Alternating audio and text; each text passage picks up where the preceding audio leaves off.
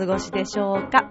さあ、今日は3月29日、もう3月も終わってしまいます。そして4月の新しい1年のね、また新たな始まりといいますか、えーまあ、そんな日になるんじゃないかなと思うんですけれども、えー私はですね、このところ、まあ、ちょっとある公演に関わっておりまして、先日、京都に行ってまいりました。で、ブログでも書いたんですけども、ミッチェル、このためは何だっていうね、ミッチェル初舞妓体験してきましたということで、えー今日はそんなお話もしながら、えーまた一緒に皆さんとね、えー過ごしていきたいなと思っております。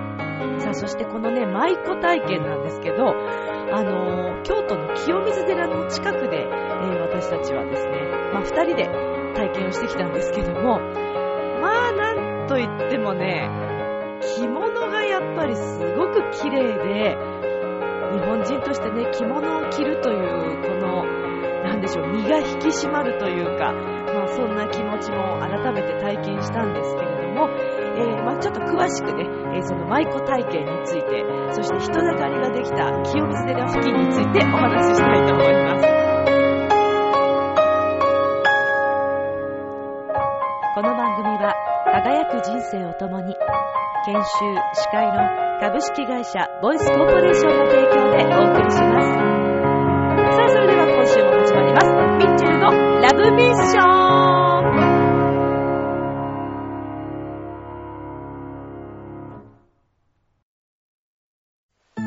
ああ、仕事でも上司に怒られっぱなしだし、女の子と出会うチャンスもないし、パッとしない人生だな。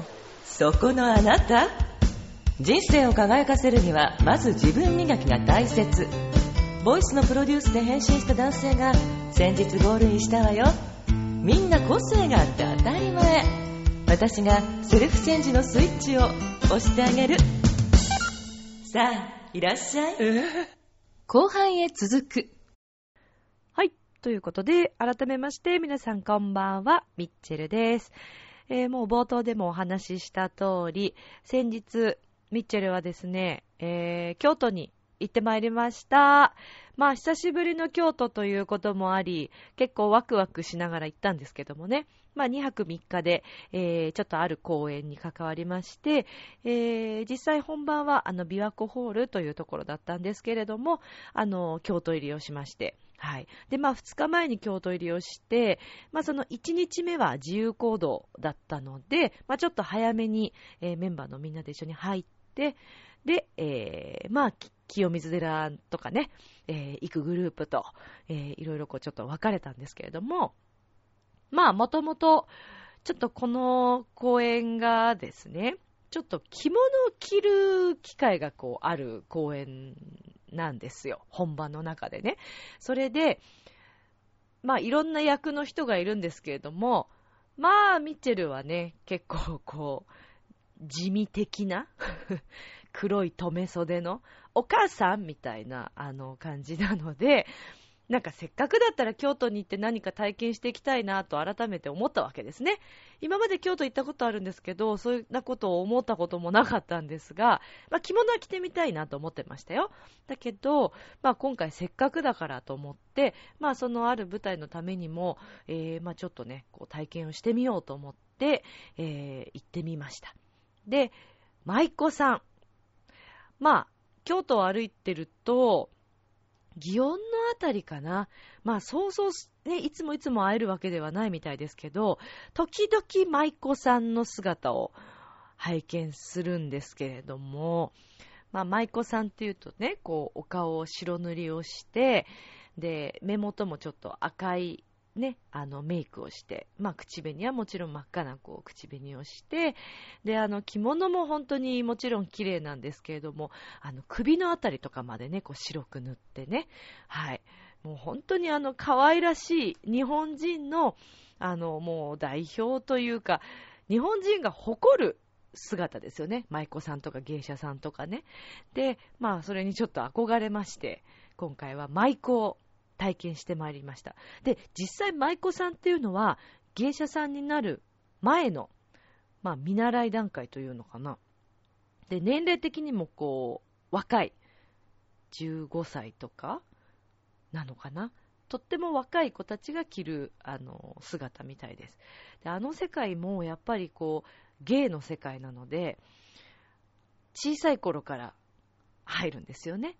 その修行で、もう本当に若い頃からその世界に入って、いろんな芸を学ぶようなんですけれども、まあね、15歳じゃないけど、ミッチェルは、まあいいでしょうと思いつつ、あいいんですよ。別にあの、この体験はもちろん年齢関係なくできますので。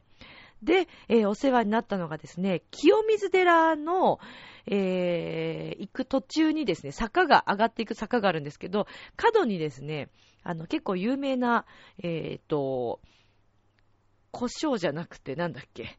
えっ、と、なんだっけあれ。ほらほらほら、七味七味唐辛子のお店が、胡椒じゃないじゃんね。七味唐辛子のお店があって、で、その七味屋さんの、えっ、ー、と、ちょっと隣、えー、脇にですね、横道、階段降りていく道があります。でそこをずっとちょっと降りていって、で、もうそのすぐ角に、えー、あるんですけれども、えっ、と、デザイナーズスタジオ京さんというね、え舞妓体験、そして着物レンタルもできるんですけれども、で、えこちらのですね、えー、とっても美しく、また、もう京都のね、言葉がとってもなんかお似合いの村田店長にお世話になってまいりました。ありがとうございました。えー、なんかこう、村田店長の、なんだろうな、ソフトなこう話しぶりと、えー、お化粧も全部してくださるんですけれども、とっても温かい方だったんで、なんかこう、初めての私たちでもね、こう、すんなり入っていけたという感じがしますけれども。で、まあ、まずね、まあ、最初、こう、肌襦袢という白いね、えー、下着みたいのをまず着るんですね。で、そこから、えー、着物をま選んだりするんですけども、着物の種類もたくさんあって、もうね、どれも可愛いのばっかりだったんですけど、ミッチェル的に、これっていうもう運命の一着がありまして、はい。もう絶対これっていうね、何枚もある中からすぐにパッと目についた一着がありました。で、えー、私はちょっとそのピンクベースで、まあ、蝶々の絵だったりとか、とってもカラフルな、えー、着物だったんですけれどもね。で、まあ、それを選んで、そしてその後は、まあ、メイクに入ります。で、こう、顔を白塗りしてもらっていくんですけども、全部ね、もう、すべて身を任せという感じで、えー、もう何から何まで全部お世話してくださるんですけども、で、お写真は、えっ、ー、と、そこにスタジオがあるので、なんかね、可愛いんだよ。こう、マリを持ったりとか、傘を持ったりとか。で、フォーショット撮っていただいて、で、その後、えー、この舞妓の姿で、外に出たい方は散策ができるというね、えー、プランもこうあるわけですよ。で、あの、30分でいくらいくらみたいのがあるんですけれども、まあ、せっかくだからちょっと外を歩いてみようということで、えー、舞妓で、外歩いてみるっていう体験をしてきました。まあでもね、結構勇気いる。はっきり言って。あの、そのお店出るぐらいはまだいいんですよ。まだいいの。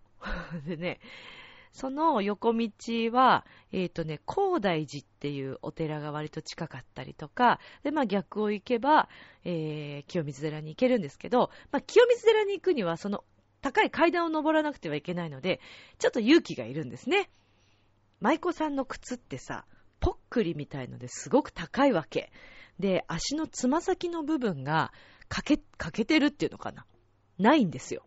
だからね、あの、あんまり前に重心をかけるとね、ステンと行ってしまいそうな、そんな作りになってますから、いやー、ほんと実際の舞妓さんとかあれを、ね、履いて、普通に歩いてらっしゃるのすごいなと思いますけどね。まあでもちょっと、私たち舞妓よっていう空気を最初は出しつつ歩いてたんですけど、もうね、歩き出したらね、まず、海外の方は、舞妓さんだと思い込まれますから、excuse me って来るわけですよ。ちょっといいですか？写真撮らせてくださいと言って。まあ、最初の何枚かは応じていたんですけど、そうすると今度日本人の人も、すいません、ちょっと舞妓さん撮らせてくださいとか言われるので、日本人の方には、すいません、あの、私たち本物ではありませんって言ったらね、あ、そうですかって言ってね、どっか行っちゃったりとかね。いいじゃんね。一応一緒に写真撮ろうよっていう感じでしたけど。まあ、まあでも、あの日本人の方でも、偽物の私たちでも一緒に写真を撮ったりっていう方もいらっしゃいましたけども。で、もうしょうがないからちょっと人だかりのないところへ行こうと言って、で、ちょっとこうね、それた、道のそれたところに行って、で、あの、友達とね、その二人で、えー、写真を撮り合ったりしてたんですけど、それでもね、ついてくるんですよ、外人さんが。どっからともなく。excuse me って言って、oh, beautiful とか言われながら thank you なんてね、ちょっと舞子さんになりきって、なりすまして、おしとやかに言ってみたりとかしてえ、これさ、あの、偽物ってなんて英語で言えばいいのかなとか言いながら、フェイク？フェイク？それでも違わない？とか言って、結局、偽物ですと外人さんには言えないまま、あのー、ね、一緒に写真を撮りまして、時を過ごしたんですけれども、で、まあちょっと30分って結構あっという間なんですね。やっとこう足が慣れてきた頃、30分が経ち、じゃあもうちょっと増やしてみようかって言って、もう30分プラスしました。で、だんだんもう30分ぐらい外歩いてると、慣れてくるので気持ち的にも。よし、じゃあもうこれ思い切って清水寺行ってみようって言って、その階段をですね、えっ、ー、と、ぽっくりの靴、あの、下駄も変えられるので、ちょっと浅い下駄に変えて、で、その階段を登ろうとしたんですが、もう立ち往生もいいとこ。すいません !excuse me!excuse me! すいませんみたいなことが永遠と続き、もうこれは先へ進めないということが分かりましたので、まあ、バックですよね、とりあえず。ちょっと戻ろうか。ちょっと元へ元へということで戻って、そしてまた違う小道に入り、もうここでしか写真撮れないねって言いながら。で、まあ、二人でなんとか写真を撮って、はい。で、その、えっ、ー、と、スタジオに戻った頃には、写真が出来上がってるんですね。で、あの、こう、小冊子みたいなのにちゃんと写真を貼ってくださって、用意をしてくれてるんですけれども、はい。で、まあまあ、それで着替えてね、あの、全部メイクは、あの、落とせるセットとかもそちらに置いてあるので、あの、またお化粧し直して帰るということも、もちろん自分でね、できるんですけども。でたまたまそこで、えー、そのスタジオに戻った時に、男の子たちがいたんですよ。で、まあちょっと結局お話をね、ちょっとしてみたら、神奈川から来ているというね、あのー放送作家を目指していると確か言っていたと思うんですけれども、はい。で、まあ、お会いして、実はその男の子のメンバーの一人が舞妓を体験したというね。これもまた面白いなと思って写真を見せてもらったんですけど、あ、男の子でも舞妓さんやってるという状態でした。はい。あれはちょっと面白かったね。でね、この、あの、私たちが舞妓体験をさせてもらった、えー、スタジオ協賛なんですけども、デザイナーズスタジオ協賛なんですけどもね、実は、えっ、ー、と、私たちがその伺った、えー、何日か前なのかな、えっ、と、あるドラマの撮影で舞妓さんが出てくるシーンがあって、で、その舞妓さんたちを作り上げたというのがこのデザイナーズスタジオ協賛ということで、で、その番組というのがですね、フジテレビ系列、えー、赤い霊柩車という、これは山村美沙さんのスペ、えー、サスペンス、えー、のドラマなんですけども、神田正輝さんと片平渚さんが出演をしていらっしゃいまして、で、そのお店にも神田正輝さんたちのお写真もあったというね。はい。で、この赤い霊柩車、えー、4月の13日放送、金曜日ですね、9時からの放送の中で、えっ、ー、と、京都のシーンが出てきまして、えっ、ー、とですね、八坂に通る舞妓さんが、えー、このデザイナーズスタジオ協賛で、えー、お世話をしてもらった舞妓さんたちだそうです。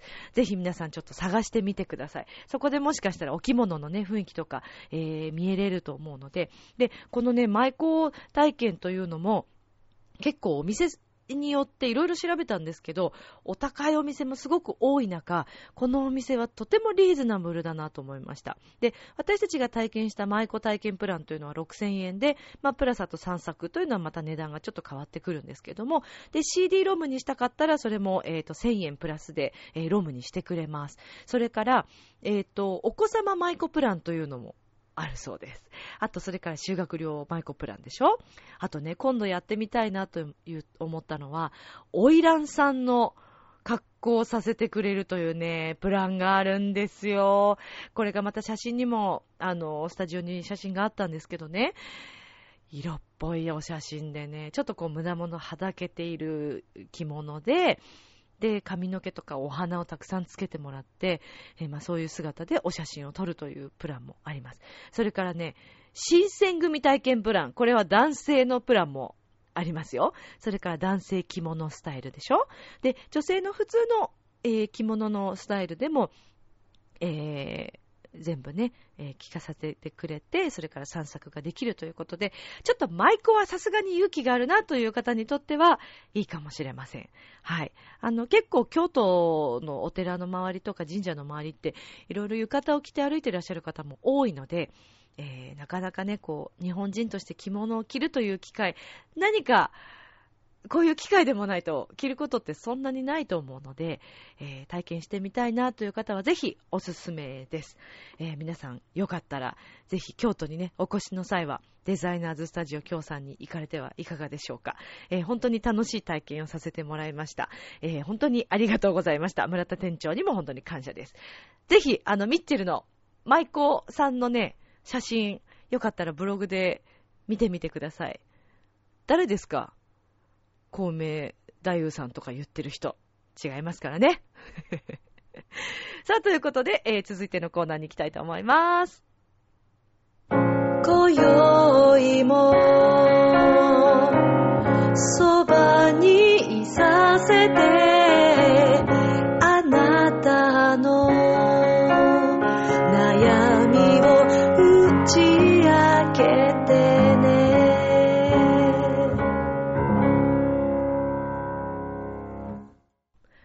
ということで、お便りのコーナーなんですけれども、今週はまさかのお便りが一通もないというパターンでーすイェーイ もうここまで来るとね、笑うしかないっていうね、はい。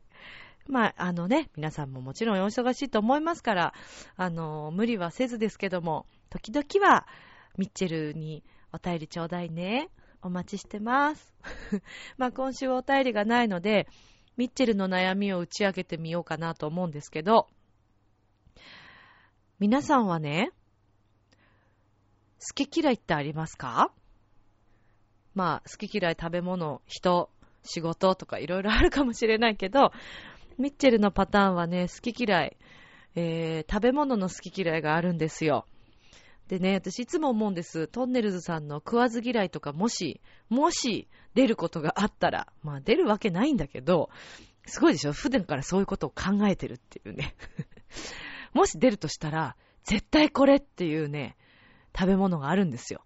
そして、その食べ物は絶対に相手に、あの、隠すことができないぐらいバレてしまうという食べ物がありまして、まあ何かというと、玉ねぎです。何なんですかね、あいつは。玉ねぎのカレーに入ってるとか、シチューで溶かしてある玉ねぎとか、もう煮込んである玉ねぎは大丈夫なんです。なんですけど、固形で形があったりとか、特に生、サラダとかね、あと、例えばサンドイッチにも入ってる時あるでしょう。もうね、やばいっすよ。私はこのね、玉ねぎのせいで、今までね、いろんな人生を送ってきたんですよ。玉ねぎだけで割と人生語れますよ、私。まずね、小学校の頃なんですけど、今はあんまりないみたいだけど、私たちの頃ってね、給食残しちゃいけなかったんですよね。で、まあもちろん給食を残すにあたって、まず先生に、先生残していいですか？って言わなくちゃいけない。ということがまずその1でしょそれから、まあもちろん先生残しちゃダメって言うんで、となると、永遠と嫌いなその食べ物とにらめっこしてなくちゃいけないんですね。給食を勝たしてはいけないという。そして、え給食終わった後って私、小学校の頃は、えー、お掃除の時間だったんですけども、お掃除みんなが周りでしている中、また食べ物とにらめっこっていうね。そして、最悪なパターンの時は、5時間目に入ってからも、嫌いなものとにらめっこっていうね。はい。まあこれでだいたいその4ぐらいまであったと思いますけど。で、あ、そう、その後としては、えー、デザートを食べちゃいけないっていうね。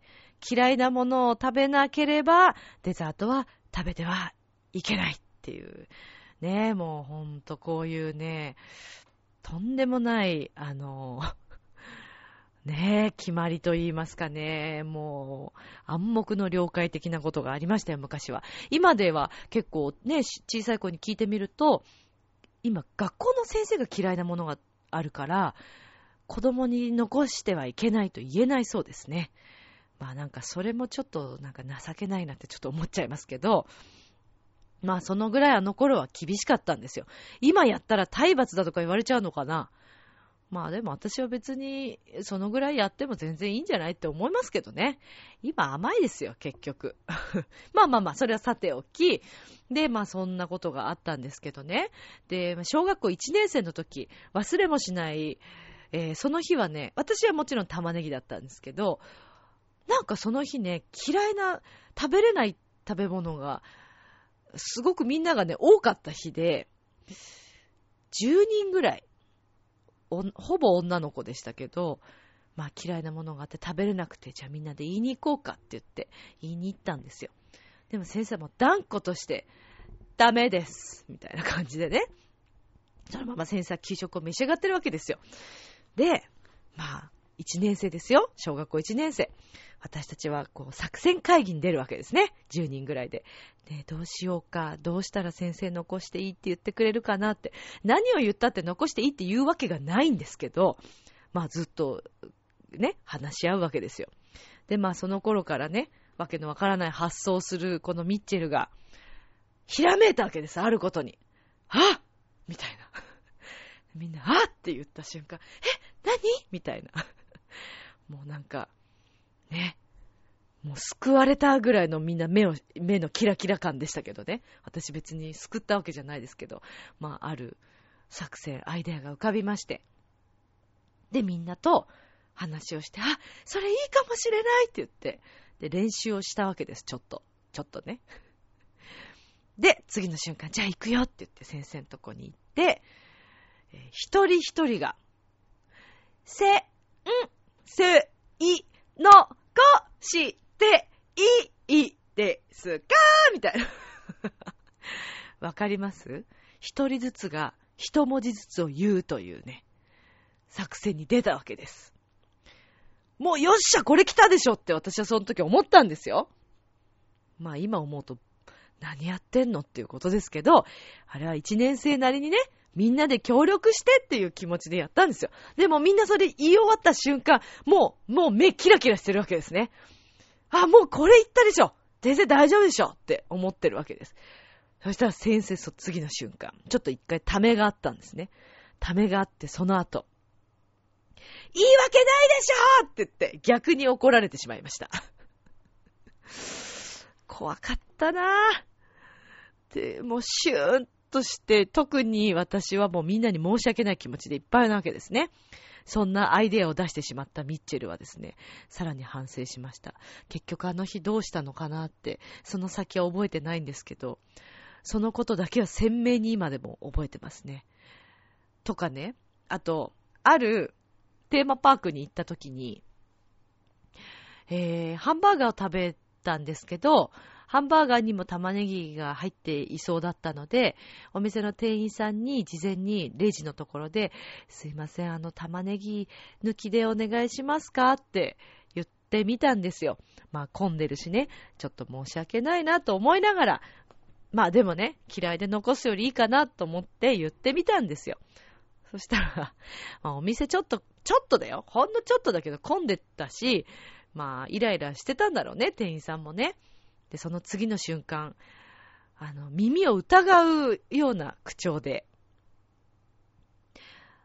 アレルギーですか？好き嫌いですか？って言われたんですよ。え、え、え、このテーマパーク、そんなテーマパークだったっけ？と思いながら、いや、えっと、あの、好き嫌いです、すいませんって言いながら、はい。そしたら、まあ、少々お待ちくださいって言われて。まあ、後ろの店員さんにね、言いに行って、あの、好き嫌いで玉ねぎ抜いてもらえますか？みたいな。ことをドヒャーみたいな、もうみんな周りの人にも聞こえてるし、お客さんにもね、ほんとすいませんねっていう。まあちょっと笑ってる人たちとかいましたけど、はい。まあそんな体験もしたりとか、まああとつい最近ね、ちょっとある友人とですね、ご飯屋さんに行くことになったんですよ。で、まあすごく久しぶりで、じゃあ向こうがお店じゃあ予約しとくねって言われて、じゃあお願いなんて言いながら。で、まあ後日、送られてきたメールにですね、えー、ネギ屋って書いてあったんですよ。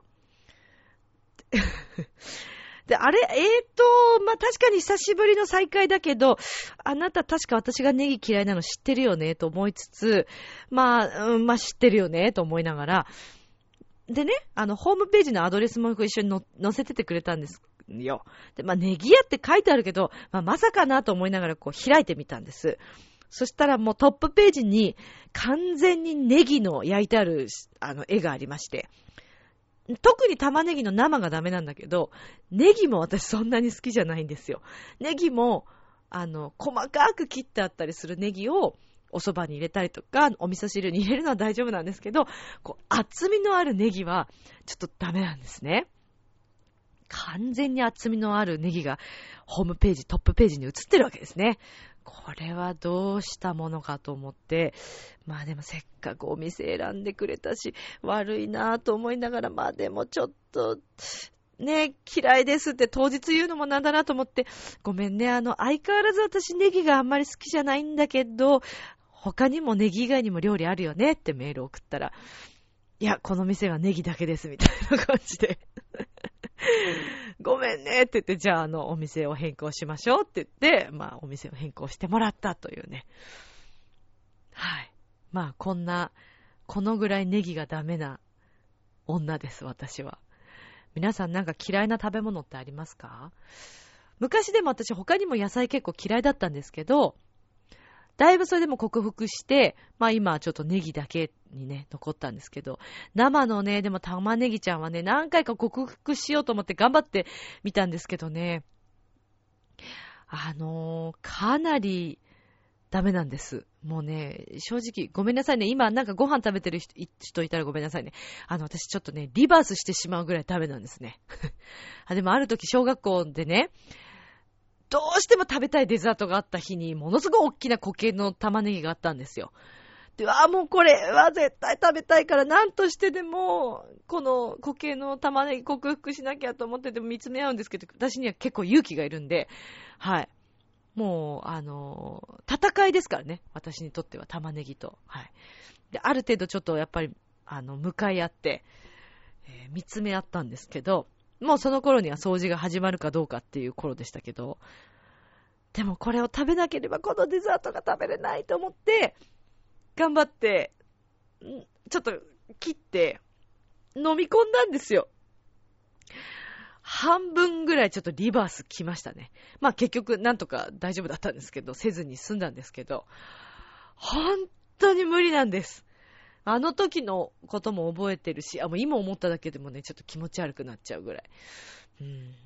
皆さん、一体どうしたら私、固形の玉ねぎ食べれるようになりますかね？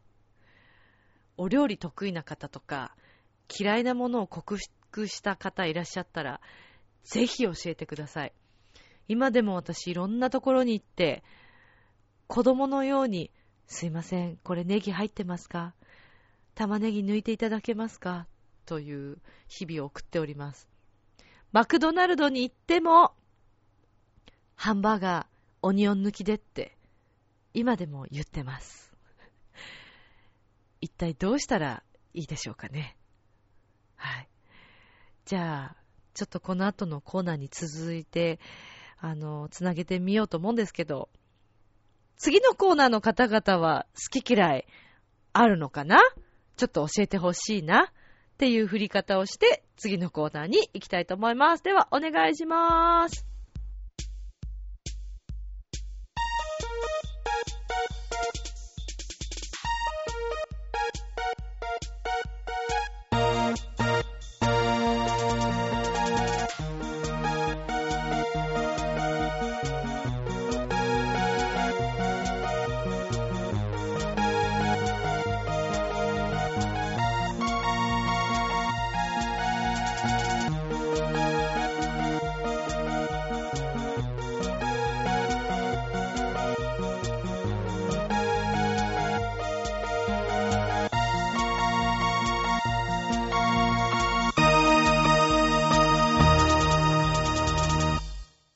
皆さんこんばんは、滝川栗林です。さて、今週も始まりました、ミッチェルのラブミッション。ここからは MKS アナウンサーの私、滝川栗林が担当します。さて、ミッチェルさんからの質問にありました、好き嫌いなんですけれども、私、滝川栗林の嫌いな食べ物は、サバです。えーサバは、青光りをしているということ、それから、匂い、まあ、スメールですね。が私にとってはとても苦手な食べ物です。その他は特に嫌いなものはありません。私の大好きな食べ物は、ブルーチーズです。それでは、ここから今週も一緒に解説をしてくださる解説員をご紹介します。サンマルコ近くにお住まいのミッチェローニ解説員です。ミッチェローニさんよろしくお願いします。あー、ボンジョルノ、ボナセイラだね。何滝口さんは、サバ、はい。サバ嫌いなの？そうですね。なんで美味しいんじゃないいのあれね、あの、匂いがいいのよ。あの、ちょっと、お魚の匂いがいいのねね。何か今歌おうとしませんでした？あはー、バレた？今ね、お魚加えまで言おうとしたんだけどね。ちょっと、あの、番組的に、あの、著作権とかの関係で、ちょっとまずいかなと思ったので、そういうことも考えるんですね。考えるんだよ、ミッチャローにもそういうこと。ねねまあでも結局歌ってましたけどね。まあ今更も何を言ってももうだってしょうがないじゃん放送されてますから、こえ。れは。うん。著作権ちょっと心配ですけれども。まあ、そうだけど、まあ、そうなった場合は、ミッチャルにお金払ってもらえばいいから。ダメです。え？ダメです。えじゃなくて、ダメです。え？いや、だからダメです。あ？あって書いてもダメです。あ、ダメ。やっぱダメ。ダメです。えー、じゃあ、ミッチャローニがお金払うの？そうですね。だってさ、サンマルコからここまで来るだけでお金かかってんだよ、あまあ結構。そう、いや、それはあの、事務所でお金を。を。ね、歌う場所がもっと欲しいんだけどね。あ、なんか声枯れちゃってますけどね、大丈夫ですか？あんでもね、大丈夫だ。大丈夫だ。大丈夫だ。ミッチェルお兄あさん、ダメです。また、あのね、大御所の方のネタをパクらないようにお願いします。滝川さんのパクるとか言うの？パクるとか言う？言うんだね、アナウンサーでもね。面白いね。あなたいいね。やっぱビューティフあルだ、ね。の、ミッチェルニさん、あなたえ？があまりにもうん。しっかりしてくださらないので、言葉をそういう風に選びました。あチョイスチョイスなのじゃないですよあそう、まあ、しっかりしあはいそうね。ミッチェルにもちょっとしっかりしたいけど。そうですねあお願いしますちなみに、さっき、あの、あなたサバが嫌いと言いました。そして、ブルーチーズ好きね。はあミッチェローニの嫌いな食べ物は何かというと、い。ええ人参。人参食べれないの。あ、そうあなんの、だですか。から、お子様ですねってよく言われる。そうですね。お子様ですね。何がダメってね、やっぱりね、赤いものを口にする。あ赤ピーマンもダメね。オカピート。ああのね、あの赤い食べ物はたくさんありますよ。そうよミッ。チェロニさんパスタ好きだと思いますけれども、トマトも、トマトソースもありますようん。ね。いや、えーそれからまあ赤ピーマンはダメということでしたけど、トマトもダメなんですか？トマトは別格。あだってさ、やっぱイタリアのパスタには、はいトマト欠かせないからね。まあこれがないと、パスタではありません。だからそれはいいの。だからあ、そうなんミチェローニの中で赤い食べ物というのは、はい。トマト以外の何物でもないということです。それぐらい、I love、um, パスタということですよ。アザケローニ言ったよね。アザケローニじゃなくて、マカさんローニ好き言ったよね。ミッチェローニさん、あの、あ、まず、あ I ー love って英語ですし、あ、来た来た。それからザッケローニ監督何か関係あるんですか？あ、関係ないよ。あだから僕の好きな人、憧れている人ということですけれども。はいあ、まあ、ちなみにね、イタリア語で好きという言い方、ええミピアチェ、ミピアチっていう、ミピアチェとかいう言い方ありますよ。そうなんですねあと、ティアモって言ったら愛しているになるね。私はあなたを愛している。だから、僕としても、あパスタ、えーあティアモ、ティアモパスタっていうことですね。ミッチェローニさん、なんでそんな怒ってるんですか？今日は。え？いや、怒っちゃいねえけどよ。あ何ですかその言葉遣いは。最近ね、あの、ミチャロリの周りみんな幸せになっていく。いいことじゃないですか。なんだろうね、これ。あ、みんな、みんな、みんな恋人と抱擁している。いいなんだろうね。ミチャロリもそろそろ春が来たいね。桜桜ミチェ桜ももこじゃありませんよ。ミッチェローニさん、落ち着いてください。落ち着かないよ。だって、もう、ミチャロに愛情豊かよ。わかり愛情たっぷり持っている。あなたたちにも愛情いっぱい注いでいるにもかかわらず、ええ。なぜかミチャロに愛情注がれることがあまりないというのはどういうことなの？これ何？なの何？な、何？何？何喧嘩腰なんですか？え？ミッチェローニさんは、うんリスナーの皆さんに愛されてるじゃないですか。いきなりですか？滝川さんもすごくいいこと言ったあブラボーブラボーありがとうございますもうほんとグラッツェね。あなたの、もうその一言にもね、もう、もう今週は、はい。リスナーの皆さんにが、僕見たのには、ええ。ティアモ、ティアモです。リスナーの皆さんのことを愛していますと、ミッチェローニさんは言っているようですけれども、まさかそれを今週の愛情表現にするつもりですか？そうです。その通り。そうです。あそうなんテですね。ィアモっていう曲もありますけど、まあそうですこれイタね。リア語ね、あなたを愛しています。はい。じゃあ言ってみようか。ちょっと一緒、一緒に言ってみようか。お願いします。ティアモ。ティアモ。はい、どうぞ。えーでは私からも言ってみようと思います。言っちゃってもティアモ、う。はい。ティアモ。おー、来た。いかがでしょうか？おー、いいね、グラッツェ。えーもう最高言うことないね。ありがさすとうござがだねいま。す。うんそういう風に褒めていただけると嬉しいです。あだっていいんだもの。やっぱすごいね。あの、だから、愛する人だったり好きな人に向かって、まあ、僕の周りもね、みんな楽しんでるから、いいことですねあ大切な人に、ティアも言ってあげて、そうですねして、永遠に何が来ても、震災が来ても、ええ一緒に幸せに暮らすということが、これ大切あねみんな幸。せになってね。めっちゃロリも幸せになるよ。春よ、春よが来るように、みんなにも祈ってほしい。そう願う。そう願うね。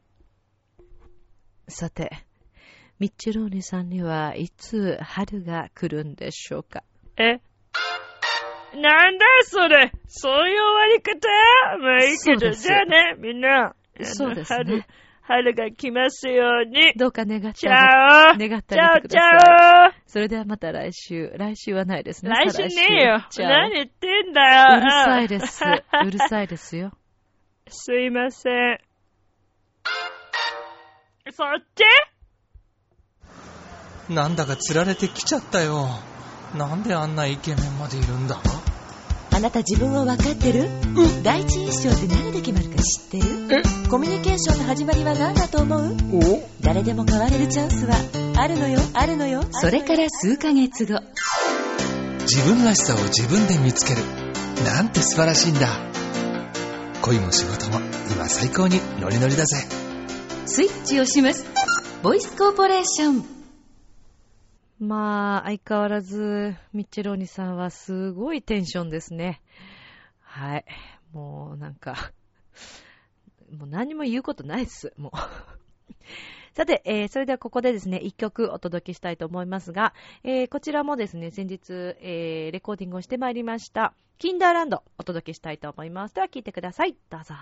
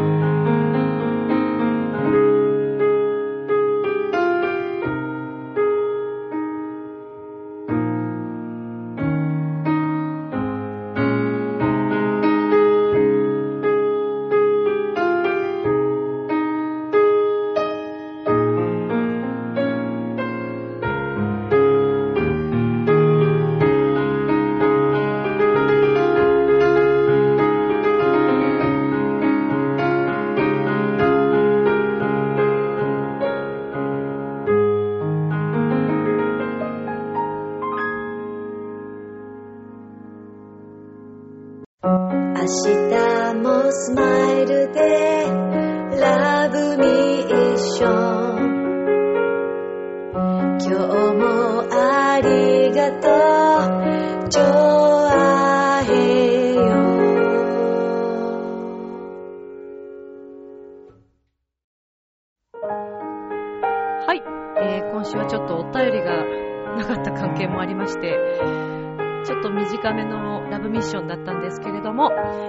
のお便りお待ちしております。えーミッチェルアットマークチョアヘヨ .com、miccele チョアヘヨ .com となっております。えー今日ね、今収録しているのは28日なんですけれども、これから、えー1ヶ月以上かけてこうね、えー稽古を学んできた、えー最終公演となります。なんか、そうですね。まあ今日しっかりね、思いを込めてまた演奏していきたいなと思うんですけども、来月からは4月ということで、皆さんも心機一転、また健康にも気をつけて、えー楽しくね、新しいまた年を、えー過ごしていきましょうね。えーでは、今宵も良い夢を、そして明日も楽しい一日を。バイバイ。小梅太夫の舞妓さん見てね。バイバイ。